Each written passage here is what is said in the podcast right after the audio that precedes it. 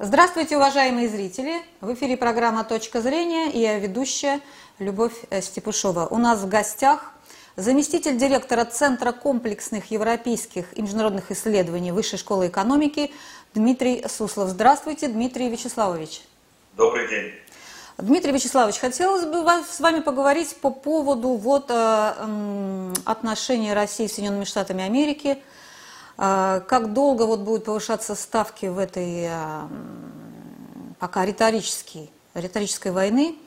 Uh-huh. Да, и чем, во что это, как говорится, выльется, как говорили в хорошем, интересном фильме, во что это все выльется? Тревожно достаточно, такое ощущение тревожности какое-то наступало, наступило, потому что новый президент, да, Джо Байден, вот явно нацелен на эскалацию напряженности.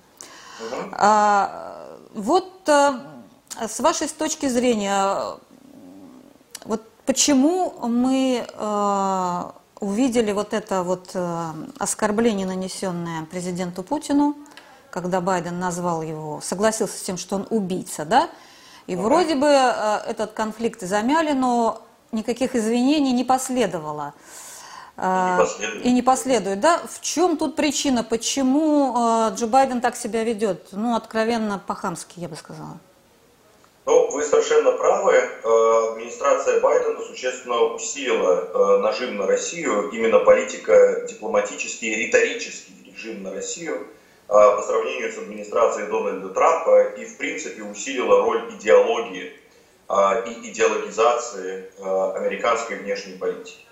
И это, в частности, привело к э, тому оскорблению, которое Байден нанес э, Путину. Сразу отмечу с пониманием, а, точнее с уверенностью с американской стороны, что никаким серьезным проблемам э, это не приведет. Да, что вот э, оскорбление оскорблениями, да, никакой условно войны не начнется, и более того, э, Россия продолжит сотрудничать с Соединенными Штатами по э, отдельным вопросам.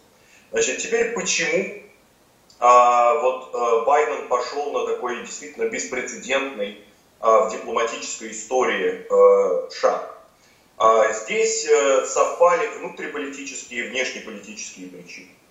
А, внутриполитические причины заключаются в том, что а, Байден позиционирует себя как антитрамп. Да, это очень важно сейчас в американском контексте. А, и при этом мы видим, что в Америке продолжается крайне интенсивная внутриполитическая борьба. А, Трамп не ушел с политической сцены. А, на последних выборах за Трампа проголосовало 75 миллионов американских избирателей. Он остается самым популярным лидером республиканцев, и если республиканцы неплохо проявят себя на предстоящих в 2022 году промежуточных выборах в Конгресс, то Трамп, скорее всего, пойдет снова на президентские выборы. А, и а, вот а, а, Байден, он и демократы в целом, они продолжают бороться с Трампом, с трампистами и республиканцами. И одним из главных инструментов этой борьбы является российский фактор да, он остается э, очень важным в американской внутренней политике. Россия по-прежнему используется как инструмент борьбы э, против Трампа, трампистов, э, вот сторонников э, э, более национально ориентированной внешней политики э, и так далее. Вот. И э, вот одним из главных обвинений в адрес Трампа являлось и продолжает являться то, что он как бы не сильно ругал Путин. Да, э, он не сильно а, сдерживал противников э, Соединенных Штатов, которые считаются недемократическими противниками Соединенных Штатов. Да? А, что он как-то слабо реагировал на те шаги, которые приписываются России. А, он не был сторонником введения жестких санкций в отношении России. Большая часть санкций действительно в период Трампа вводилась вопреки. Да, вводилась Конгрессом, например, акт о, а, а, о противодействии противникам Америки с помощью санкций, АКАС, как называемый.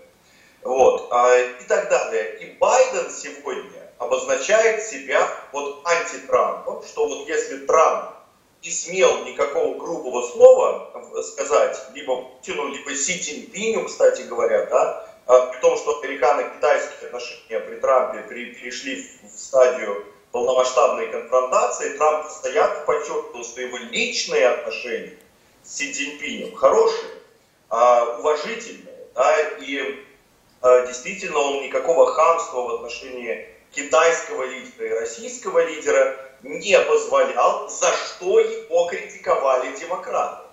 Да, говорили, вот, значит, э, Трамп тем самым показывает, что он вообще любит диктаторов, что он любит авторитариев, да, что он пренебрегает демократией и э, демократическими ценностями и так далее. Да. Вроде как вот э, преклоняется перед авторитарными правителями да, и недостаточно защищает демократию. Это вот был де, э, нарратив демократической партии на протяжении всех четырех лет э, трамповского президентства. И вот сейчас Байден как бы показывает, что а он не такой. Да, вот, э, э, он усиливает действительно нажим, э, ценностный нажим, нажим по вопросам внутренней политики и на Россию, и на Китай. И действительно, а вот это вот усиление нажима по вопросам внутренней политики, усиление американского вмешательства в российские и не только российские внутриполитические процессы, это одна из важных, э, один, одна из важных,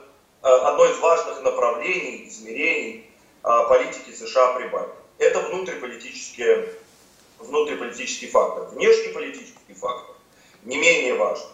А, заключается в том, что администрация Байдена использует вопрос ценностей а, в качестве инструмента консолидации вокруг США их а, демократических союзников. Да, администрация Байдена изначально понимает, что эпоха безусловной американской гегемонии закончилась, что такие страны, как Китай и Россия, не принимают глобальное лидерство, гегемонию США, что имеет место стратегическая борьба, имеет место глобальная конфронтация. И для того, чтобы Соединенным Штатам в этой глобальной конфронтации преуспеть, необходимо объединить вокруг себя а, союзников и усилить размежевание с противниками. И вот что является главным инструментом этого размежевания с противниками и консолидации с идеологией. Идеология, да? А, вот э, э, идеологическое деление свой-чужой. Демократы, демократические страны, авторитарные страны. Не случайно Байден просто не устает повторять, да, в мире происходит столкновение демократии и автократии. Наши внуки будут писать там, я курсовые работы по поводу того, кто победит, да, это демократия или автократ. Отсюда идея Байдена о проведении саммита демократии в качестве одного из таких ярких э, итогов его внешней политики. Да? И вот именно из-за этих идеологических моментов э, он заинтересован в том, чтобы вот подчеркнуть размежевание с авторитарными режимами, точнее теми, кого он называет авторитарными, mm-hmm. да, э, усилить давление на них, да, и вот тем самым как бы усилить общий глобальный раскол мира – да, по образцу прошлой холодной войны, что вот с одной стороны э, демократические страны во главе с Соединенными Штатами, с другой стороны вот уже не коммунистические страны, а авторитарные страны, да, во главе с Китаем и, э, и Россией. Ну вот, собственно, поэтому он так и, э, э, и пошел на этот шаг. Может быть, я задам глупый вопрос. Э, а почему нужно возвращаться вот к этой конфронтации? Может быть, попытаться найти с этими авторитарными режимами, так сказать, общие какие-то интересы? Зачем нужно так вот слишком уже доводить дело до неприятностей глобального масштаба? Я не вижу смысла в этом. Какой смысл глубокий в этом лежит? А смысл самый... Если они теряют, так сказать, вот это все, там, они это понимают, как вы говорите, теряют они авторитет. Ну, давайте попытаться как-то с другой стороны зайти. Почему нужно обязательно сюда наступать на грабли, на которые они уже там наступали? Смотрите, Холодная война, а, собственно говоря. Фундаментально, ну, во-первых, а, Соединенные Штаты, как я уже в самом начале отметил, не исключают избирательного сотрудничества с этими же самыми глобальными противниками. Это не только конфронтация и ничего кроме конфронтации. Это конфронтация по подавляющему большинству вопросов и в подавляющем большинстве регионов мира но при этом с сохранением избирательного взаимодействия и с Китаем, и с Россией по тем вопросам, где это Соединенным Штатам выгодно. Ну, они не понимают, что с убийцами а, они не могут а, сотрудничать даже избирательно. То есть вот а, они обозвали, вот если я вас, так сказать, назову убийцей, и потом скажу, ну, пойдем гулять парк. Неужели, так сказать, вы согласитесь со мной погулять в парке? Я думаю, что... Я не э, соглашусь, но как Да, раз я, я вам отношусь как к убийце, разве будете со мной, так сказать, налаживать хоть какие-то отношения? Конечно, ну, нет. Вот по... это нет у них понимания этого такого. Вот Байден же подчеркнул, э, что э, ну, он использовал метафору, сказанную впервые Хиллари Клинтон, что можно, значит, идти и жевать жвачку одновременно. Да? То есть, условно говоря, правой рукой в правой руке можно держать молоток и долбать им по голове э, противнику, а левой рукой можно с этим противником что-то совместное делать, позитивное, э, так сказать, да, и э, сотрудничать там, где это надо. И Соединенные Штаты это всячески подчеркивают. Это, более того, Байден бы не сказал того, что он сказал, если бы он всерьез думал, что в ответ за это Россия откажется от какого вот, вот от любого взаимодействия с Соединенными Штатами. Угу. Этого не произошло и этого не произойдет. Почему? Напротив, Почему? Почему мы, мы позволяем долбить молотком себе по голове? Вот э, э, здесь э, очень на самом деле э, сложный момент именно для российской политики. Да? Я думаю, что некоторые выводы все-таки будут сделаны. Да, э, Россия уже пошла на э, демонстративный шаг, э, пригласив посла Антонова, посла США в Россию, в Москву на консультации. Я думаю, что по, по итогам этих консультаций будет объявлено, надеюсь, по крайней мере, о некоторой минимизации, не полном отказе, а некоторой минимизации двустороннего взаимодействия с Соединенными Штатами – и Россия заявит, что вот отныне она будет взаимодействовать с ними в двустороннем порядке только по тем вопросам, по которым это жизненно важно самой России. Не Соединенным Штатам, а самой России. Вот, а, понимаете, отказаться от взаимодействия с Соединенными Штатами вообще невозможно. Да, в силу того, что э, очень сильно зависим друг от друга в области международной безопасности.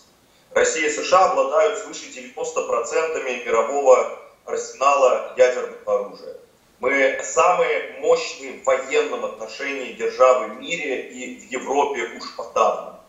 Да, а поэтому вот главный смысл российско-американского взаимодействия сейчас и в ближайшие несколько лет, это, во-первых, а, не допустить войны, да, а риск этой войны, непреднамеренной войны, включая ядерную войну, повышается – а, и второе, не, пред, не допустить э, неконтролируемой гонки вооружений. Да, это не в российских интересах, если будет полномасштабная э, гонка вооружений по образцу, там, я не знаю, 60-х, 70-х, 80-х годов прошлого века, мы просто экономически не можем себе это позволить. Да, и обратите внимание, Россия делает очень конструктивные предложения, чтобы, например, не а, все-таки избежать чтобы избежать размещения в Европе а, ракет средней и меньшей дальности. Если они будут там размещены, то риски безопасности а, поднимутся очень высоко и начнется действительно серьезная, серьезная гонка вооружений. В общем, вот по этим вопросам, да, не допустить войну, не допустить неконтролируемую гонку вооружений, мы вынуждены Соединенными Штатами взаимодействовать. Вот. То есть это блок стратегической стабильности. А в многостороннем порядке мы взаимодействуем с Соединенными Штатами там, где у нас действительно есть общие интересы, эти моменты есть, а, эти сюжеты есть. Это, например, Афганистан, где взаимодействие весьма конструктивно сейчас проходит. А, и вот э, на самом деле одновременно с отзывом, точнее не с отзывом, а с приглашением Антонова в Москву, в Москве проходило, проходило заседание так называемой московской группы по Афганистану, с участием Соединенных Штатов. Да, там еще и Китай, Пакистан, сам э, э, Афганистан участвует, ну и Россия. Ну, вот. это понятно, вот. да, это понятно. Те, те вопросы, там, Сирия, Афганистан, там, где идет война, там, понятно, нужно, нужно взаимодействие, чтобы просто не допустить вот того случая, о котором вы говорили, вот, непреднамеренного какого-то друг на друга нападения. А вот, например, вот Байден пригласил Путина в числе 40 мировых лидеров на переговоры по климату. И представитель э, в правительстве сообщил РИА Новости, что приглашение прорабатывается. Неужели оно будет принято? Вот у меня такой вопрос. А, вот, да, кстати, вопрос по климату – это один из тех сюжетов, где сама Россия заинтересована во взаимодействии с Соединенными Штатами, а, особенно в Арктике. Да, потому что вот э, в Арктике, э, во-первых, изменение климата происходит примерно в два раза интенсивнее, чем по планете в целом. А, во-вторых, изменение климата именно в Арктике, то есть таяние арктических льдов, и в результате открытия Арктики от льда, да, а, а, приводит к тому, что в Арктику перетекает общая российско-американская конфронтация, и а, этот регион превращается вот в еще одну, причем очень интенсивную. Но американцы аренду. в Арктике практически не присутствуют, они сами об этом пишут. Там у них-то выход в Арктику-то вот такой кусочек, там тем 10, менее, 5%. Тем не менее, они э, милитаризируют Арктику, Соединенные Штаты. Э, за последние три года, в 19, 20 и в 21 годах, Соединенные Штаты выпустили три военно-арктические стратегии. Три подряд. Да? Первая в 2019 году общая арктическая стратегия Пентагона, в 2020 году э, стратегия, арктическая стратегия военно-воздушных сил, и в 2021 году, вот только сейчас,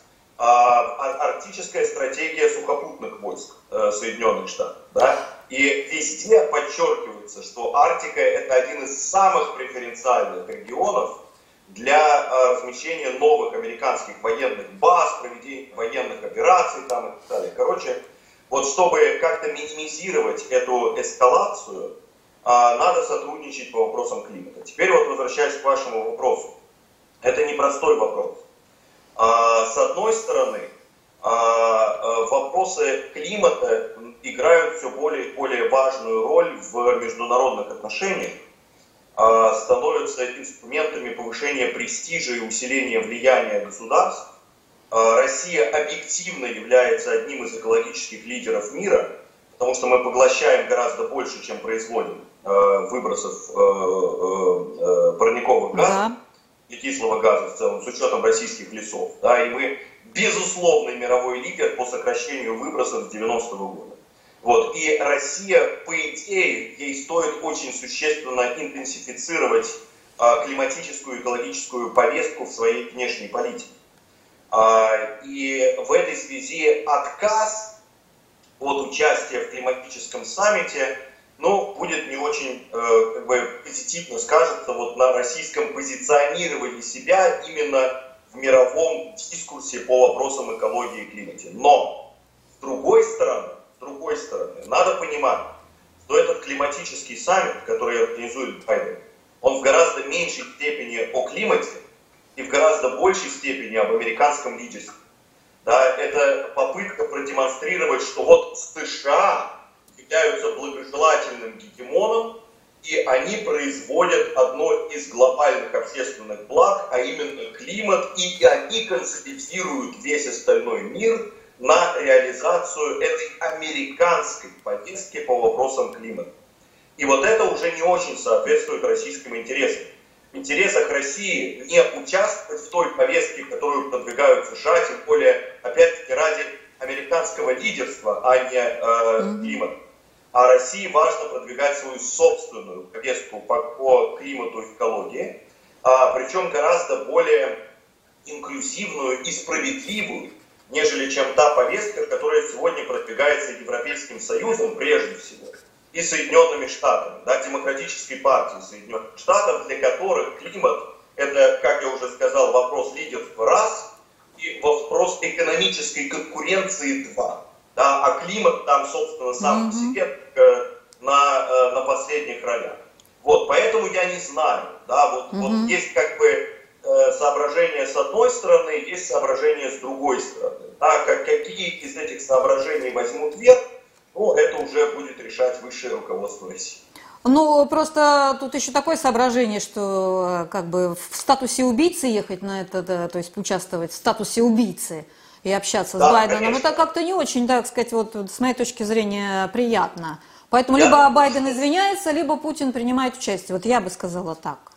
Я думаю, что в сложившихся обстоятельствах просто необходимо предложить какую-то собственную российскую платформу и мероприятие по вопросам mm-hmm. климата а, с приглашением туда а, очень многих развивающихся стран. Mm-hmm. Ну, не только развивающих, некоторых европейских, э, а, но да, вы, вы, вы правы, ехать туда вот без извинений Байдена, да, и с учетом отказа Байдена от а, тех от того общения, которое предложил ему Путин, угу. а, да, а, ну как-то это э, в значительной степени теряет лицо.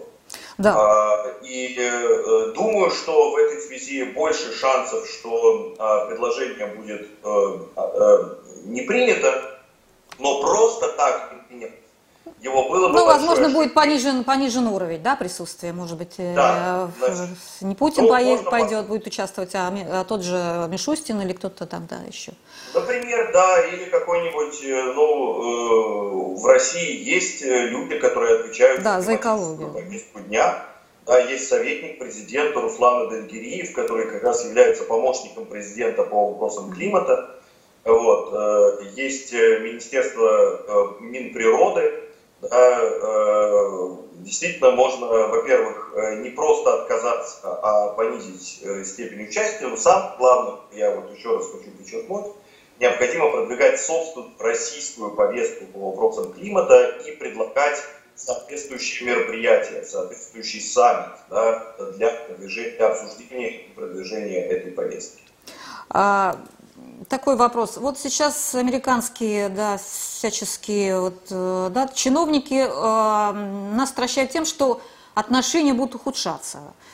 А, я вот процитирую там заместитель министра обороны США по политическим делам Колин Кол на слушаниях сказал, да, что отношения между Соединенными Штатами и Россией, вероятно, достигли низшей точки со времен окончания войны.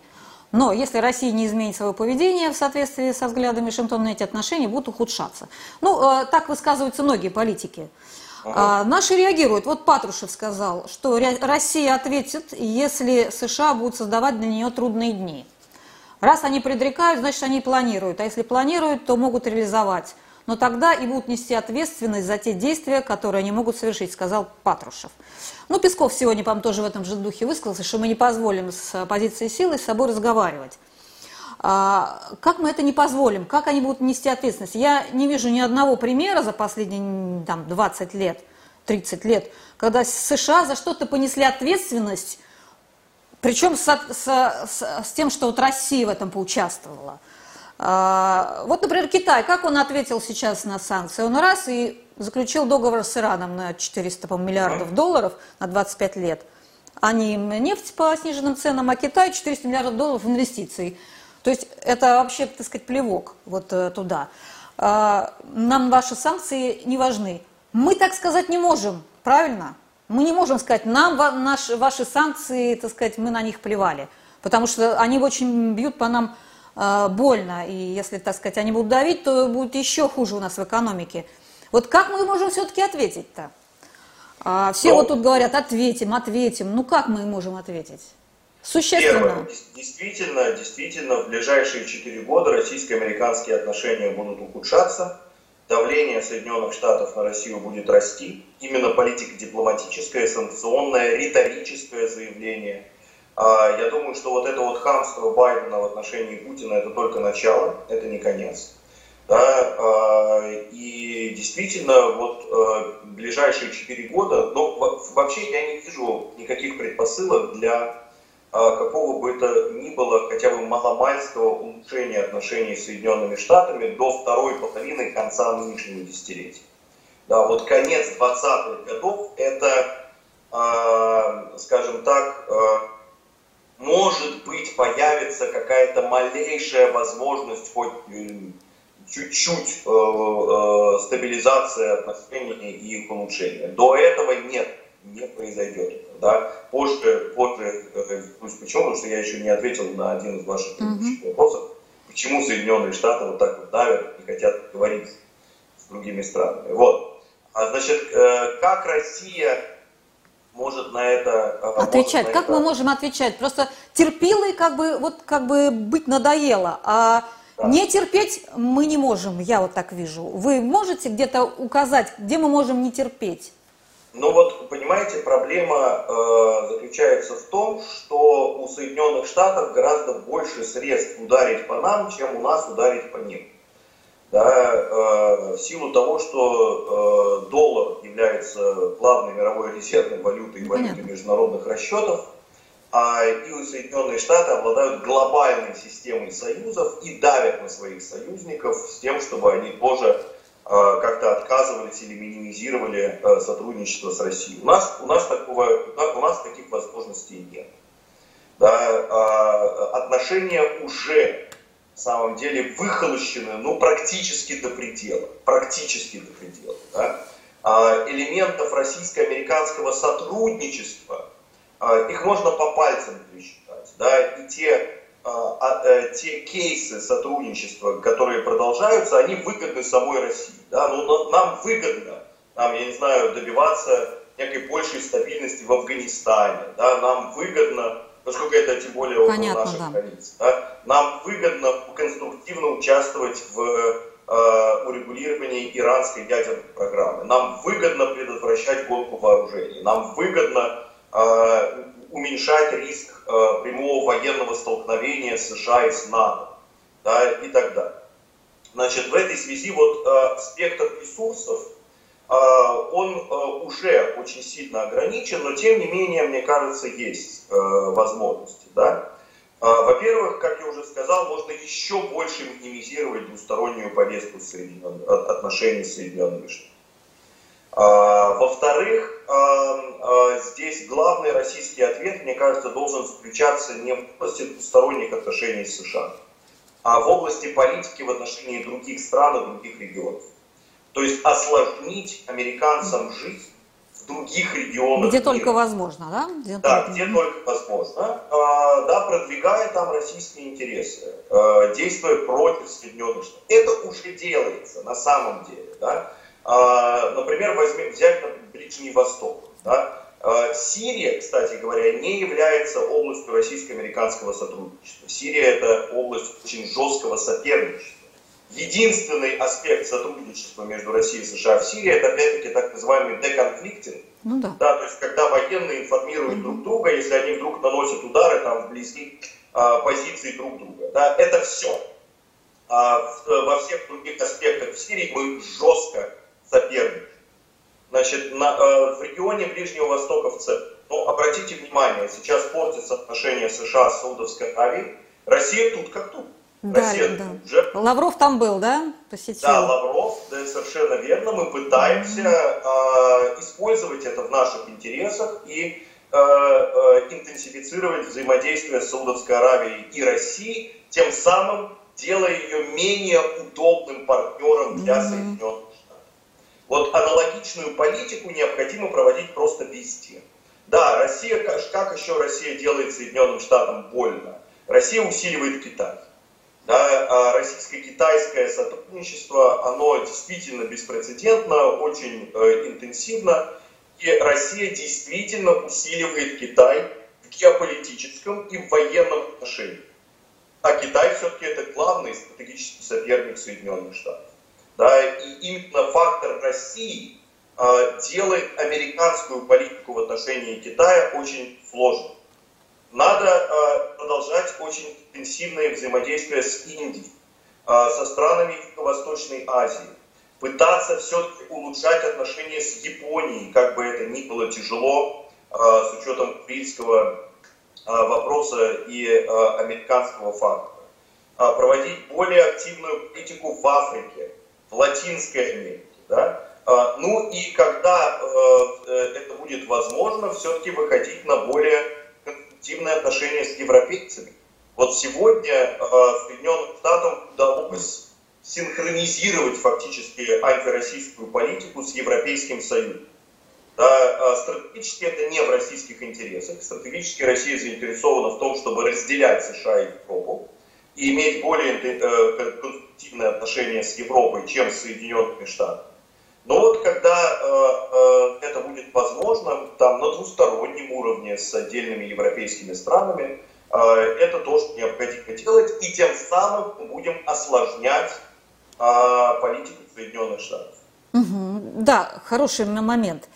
А, а вот что касается все же красных линий, мы, мы какие-то линии имеем вот, когда, перед Соединенными Штатами? Нарисовали им какие-то, есть линии какие-то у нас? Или они могут э, переступать куда хотят? Вот убийца, это же красная линия, Байден назвал Путина убийцей. Это красная линия, он через нее переступил. Дальше, какая вот еще, еще раз красная? Размещение э, ракет средней дальности в Европе. Вот красная линия. Мы это вот обрисовали это американцам как-то? Или мы ничего не рисуем им? Вот это, ну, вы видите нет, это? Мы, вот мы это? рисуем. Что касается, ну, вот здесь вот э, проблема в том, опять-таки, что э, в политико-риторической области для американцев красные линии отсутствуют. Э, потому что они считают, что какой бы ни была их риторика, э, все равно э, по вопросам безопасности, по вопросам военной жесткой безопасности э, сотрудничество э, будет сохранено. И почему? Потому что это опять-таки в российских интересах в не меньшей степени, чем э, в интересах Соединенных Штатов. Ну а действия? Вот. действия?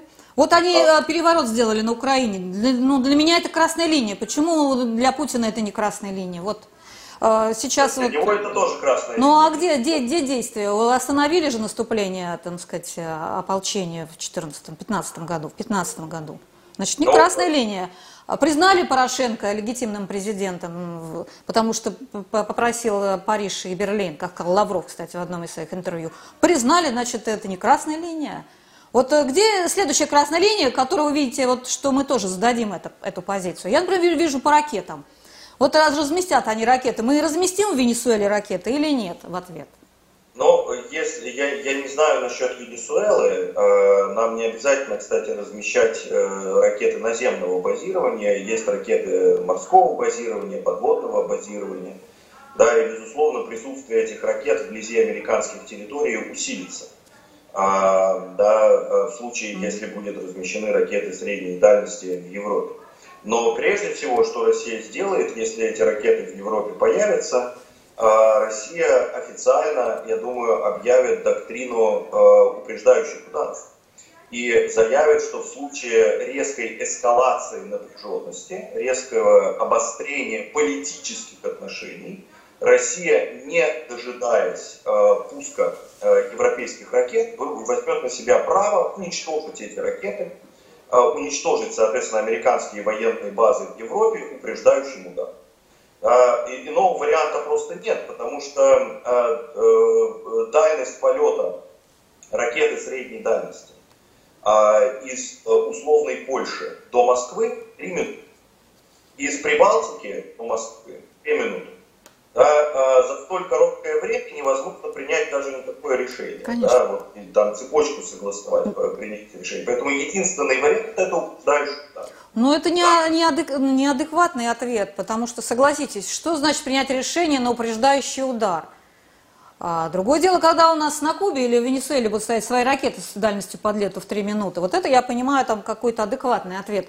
А это, кто это примет решение, когда это, какие это ситуации возможны? Но это совершенно не, неадекватный ну, ответ. У военных есть соответствующие протоколы. Есть протоколы, да? Значит, и а, вот как раз размещение на Кубе, ну, смотрите, э, ну, во-первых, я сказал, что действительно там будет усилено, я думаю, прежде всего морское. Э, морское, да? Но здесь необходимо разделять. Э, уничтожение американских ракет в Европе – это тактическая война. А нанесение удара по территории Соединенных Штатов – это уже стратегическая война.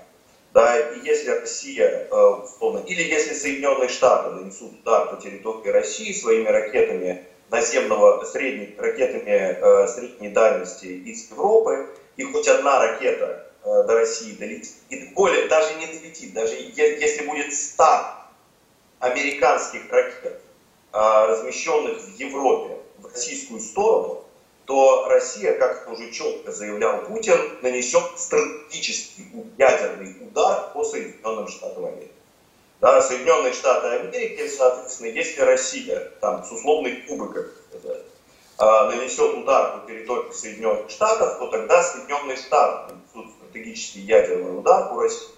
Да, и будет просто реализовано гарантированное взаимное уничтожение. Угу. То есть мы просто уничтожим друг друга. Да, и как сказал Путин, мы-то попадем в рай, а они просто сдохнут. Да? Вот, вот этот сценарий. А уничтожение американских ракет в Европе и американских военных баз в Европе это локально, это тактическая война, не беспереходно стратегический уровень, да, а, за которым не обязательно последует обмен стратегическими ядерными ударами. Поэтому это гораздо более, скажем так, а, рациональный а, шаг, нежели чем там ударять по Соединенным Штатам. В любом случае, здесь красные линии есть, и, и они обозначаются. Что касается антироссийской политики на постсоветском пространстве, да, но все-таки Украина стала перелом да, для российско-западных и российско-американских отношений.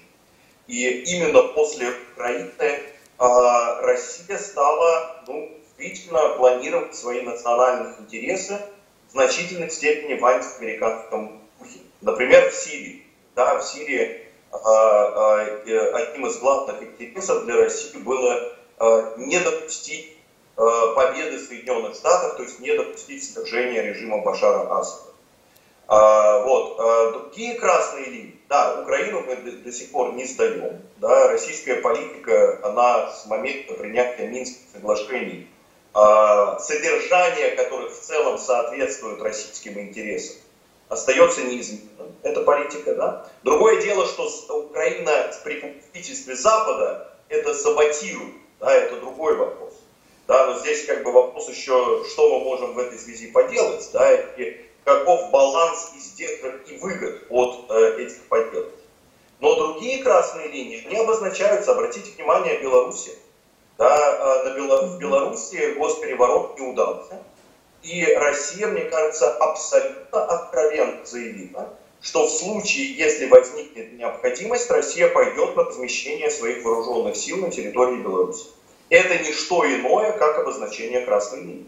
Да, mm-hmm. Что вот такое лучше не пройдет. Вторых Украин, вторых mm-hmm. Евромайданов мы а, в, в своем ближайшем окружении и в тех регионах, где у нас есть национальные интересы, мы такого не позволим. Пока не позволим. А, да, вот это да, э, соглашусь с вами.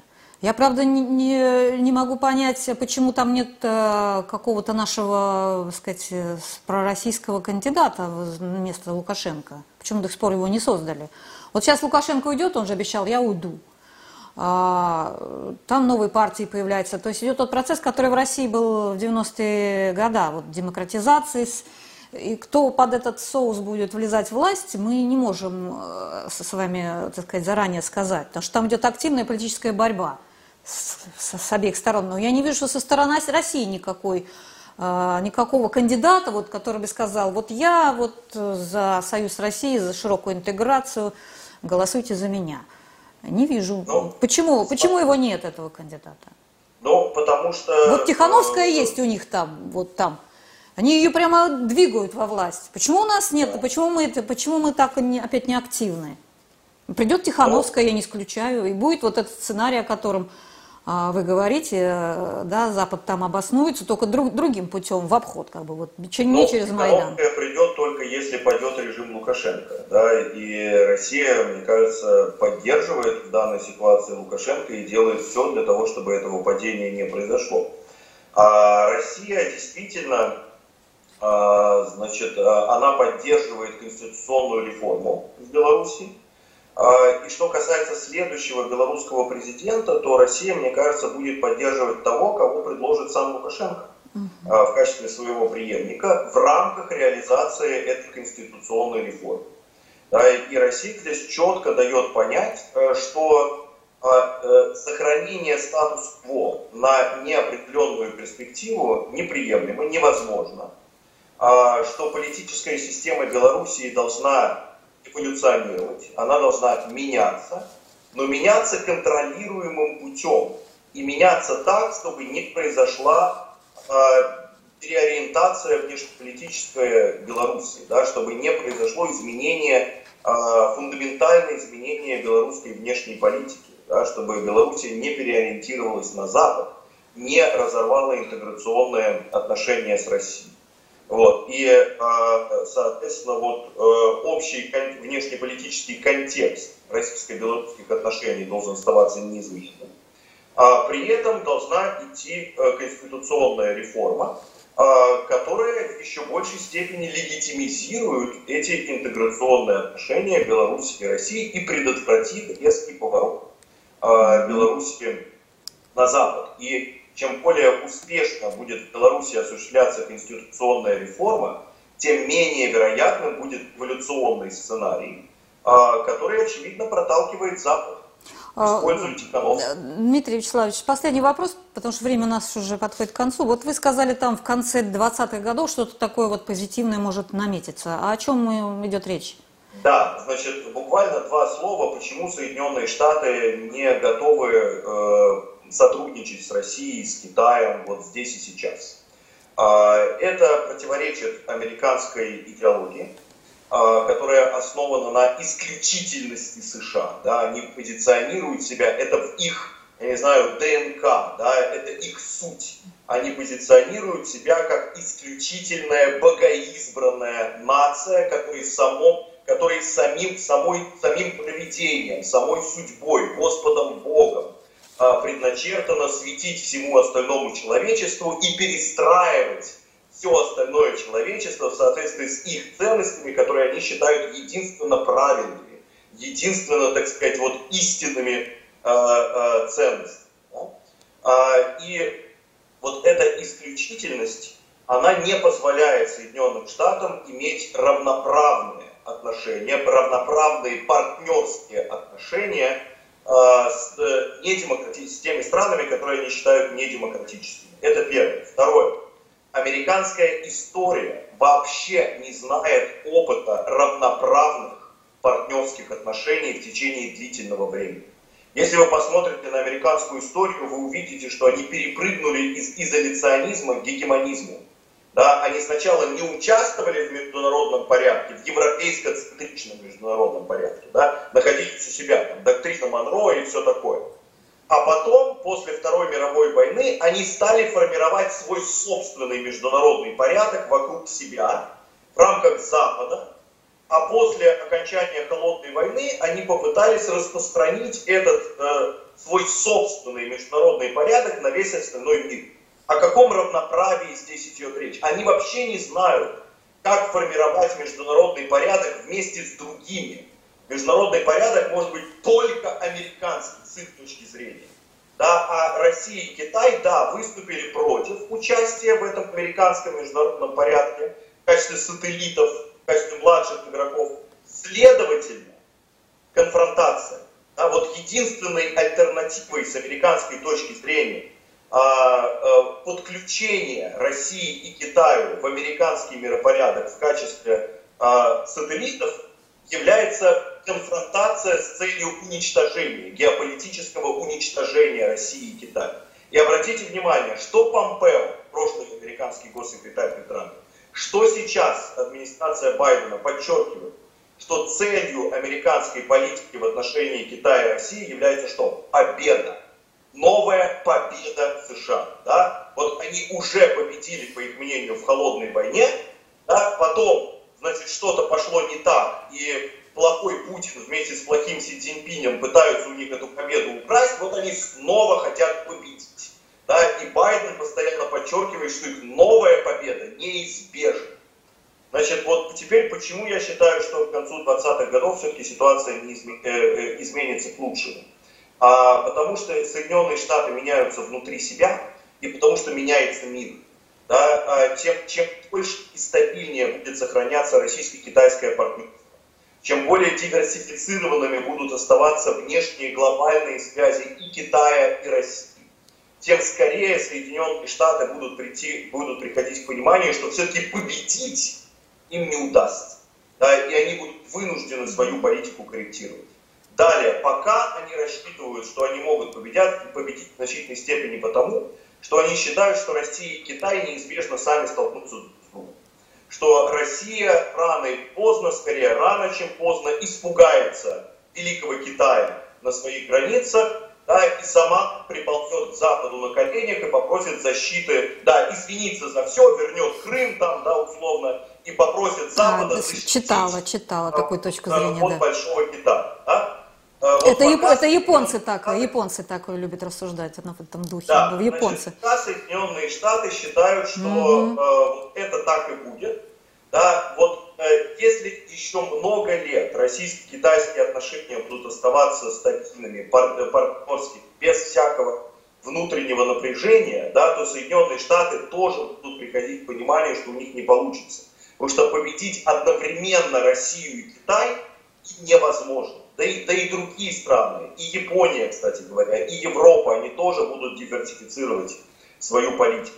Ну и внутри Соединенных Штатов, ведь, ведь это политика глобальной гегемонии, а, последним магиканом, который является сегодня э, Джо Байден, она поддерживается американским политическим центром. Американский политический центр, если вы посмотрите на то, что происходит у них внутри, он постоянно скупой сейчас, да, усиливается э, левое крыло, демократ, условный Сандерс и его электорат, а им не нужна глобальная гегемония, они вообще за другую американскую внешнюю политику. И усиливается правое крыло, там, условный Трамп.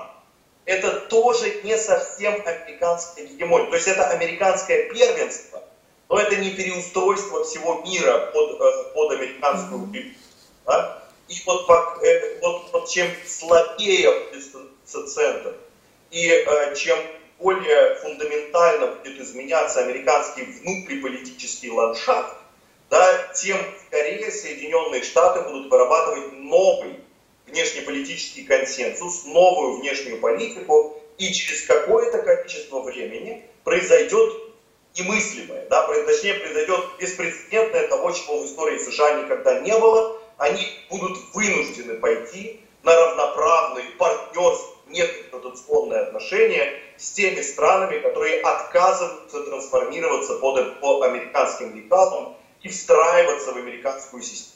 Это будет очень тяжело, это мучительно. Да? Соединенные Штаты никогда такого не проходили, и для них это вот с идеологической точки зрения неприемлемо. Но это неизбежно.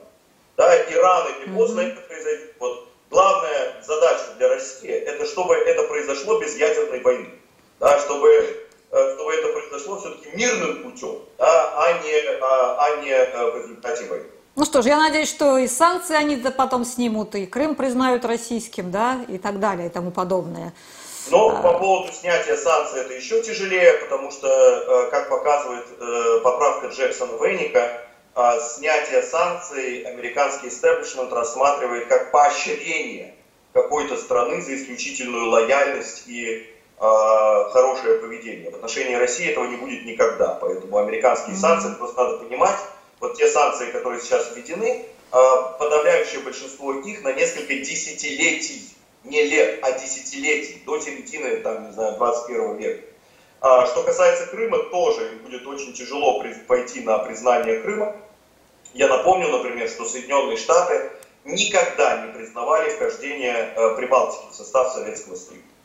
А, да, единственная страна, которая по-прежнему считала, что Эстония, Латвия и Литва де юры независимые да, и оккупированы э, э, Советским Союзом. Я думаю, э, э, но это не было серьезной проблемой и раздражителем российской, э, советско-американских отношений. Да, вот цель по ну, Крыму, да. не думаю, что Соединенные Штаты его... Ну, смотрите, если Украина признает Крым российским, то тогда и Соединенные Штаты. Ну вот в этом направлении нам, так сказать, более э, удобно действовать, да? Да, да. да. Вот, э, если на Украине все-таки произойдет фундаментальная трансформация, да, mm-hmm. а я не исключаю этого, потому что сейчас страна просто движется в тупик, в пропасть семимильными шагами, а, да, точнее находится в таком в режиме свободного падения. Значит, mm-hmm. если а, на Украине произойдет фундаментальная трансформация и будет найдена какая-то формула, в рамках которой новая Украина признает Крым, то тогда и Соединенные Штаты тоже признают Крым. Без э, украинского признания Крыма э, в качестве части России э, целью является то, чтобы ну, Соединенные Штаты не усиливали место и роль Крыма в российско-американской повестке. Ну, посмотрим, да, интересно. Спасибо вам большое за э, интервью. А зрителям я напоминаю, что у нас в гостях был заместитель директора Центра комплексных европейских и международных исследований Высшей школы экономики Дмитрий Суслов. Большое спасибо за внимание. До свидания, до новых встреч.